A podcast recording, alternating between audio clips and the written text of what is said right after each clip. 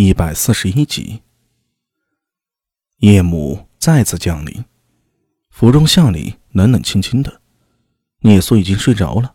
他躺在被褥上，一张小脸洗得很干净，睡得也很香甜。苏大为则坐在火堆旁，看着水壶里的水烧开，沸腾，水汽弥漫，让干燥的地角多了几分湿润。他倒了一碗水，捧着水碗，看着熟睡的聂苏。思绪已经飘飞了。小丫头翻了个身，把身上的被子给踹开了。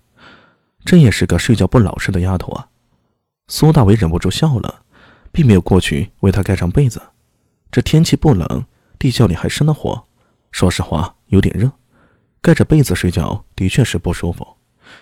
这小丫头睡觉的时候也保持着胎息吐纳术，看得出来，她这胎息术的造诣不低呀。普通人在清醒的时候可以使用胎息吐纳，可睡着了想保持胎息并不容易。这也说明聂苏的胎息吐纳术已经融入骨子里了。他吃饭睡觉时以胎息术进行吐纳，几乎可以算作是二十四个小时修炼。哪怕是道士也难以达到他这样的水准。李大勇倒是会胎息术，不过据他说也无法做到这一点。这可真是一个厉害的小丫头啊！而可笑的是，他并不清楚这胎息术有多厉害，他的那种天赋又有多吓人呢？喝了一口水，苏大为收回目光，他起身，轻手轻脚地走出地窖，顺着楼梯上了二楼。狄仁杰没有回来，小玉也不见踪影，更不要说身中鬼术的明空了，同样是音讯全无。按道理说，狄仁杰应该让小玉回来一趟。如果昨晚他离开那是个仓促的决定，那么现在他应该已经冷静下来了，除非他们出事儿了。但是就算他们出事了，以小月的本领脱身应该不成问题啊，一定会跑回来寻找苏大为才是啊。当初明空在灵宝寺出事，小玉就跑到苏大为的家里，这也说明黑猫是认可苏大为的。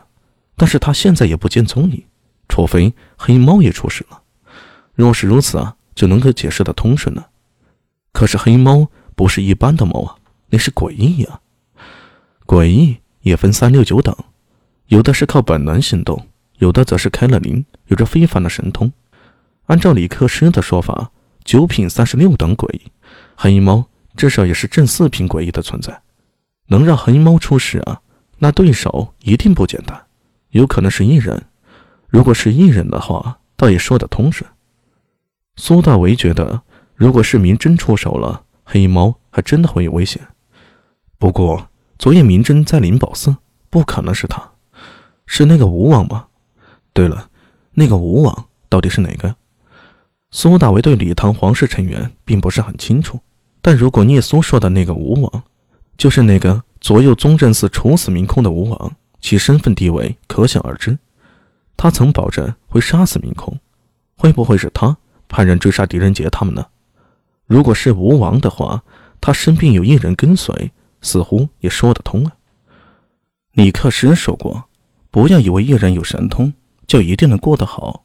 事实上，很多艺人除了神通之外，并没有什么生存技能。能够进入太史局的艺人毕竟是少数。毕竟，太史局作为朝廷的最后一道屏障，对艺人的要求非常严格。想要进入太史局，首先要看你的身世，唯有身世清白者才有资格进入太史局，否则能力再强也不可以。于是，很多有能力却没有出身的艺人，要么为非作歹，要么就寄身高门贵位做门客。苏大伟想到这里，不禁微微皱起了眉头。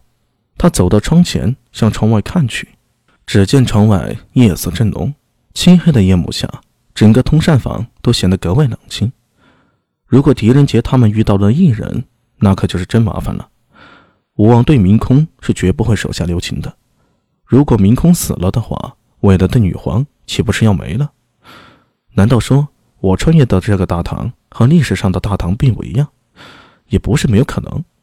这里有异人，有道士，有鬼，谁又能保证武则天还会成为女皇呢？如果武则天没了，那就代表着苏大为的投机失败了。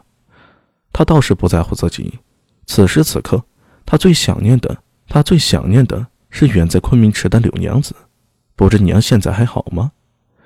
深深吸了口气，苏大伟的心情有些复杂。谁？哥哥，是我。苏大伟扭头看去，就见苏聂光着小脚，怯生生的上楼了。怎么醒了？睡不着。聂苏走到苏大伟的身旁，伸出小手，轻轻握住苏大伟的手。哥哥，聂苏害怕。害怕？害怕什么？不知道，就是害怕。聂苏的眼圈红了，似乎有泪光闪烁。苏大伟心里一动，忙蹲下身来，轻轻揉了揉他的脑袋，说道：“啊，聂苏不怕，告诉哥哥，你害怕什么？”聂苏也不知道，就是害怕。之前那个乌鸦每次要找到我的时候，我都会有这样的感觉。哥哥，是不是乌鸦怪要来了？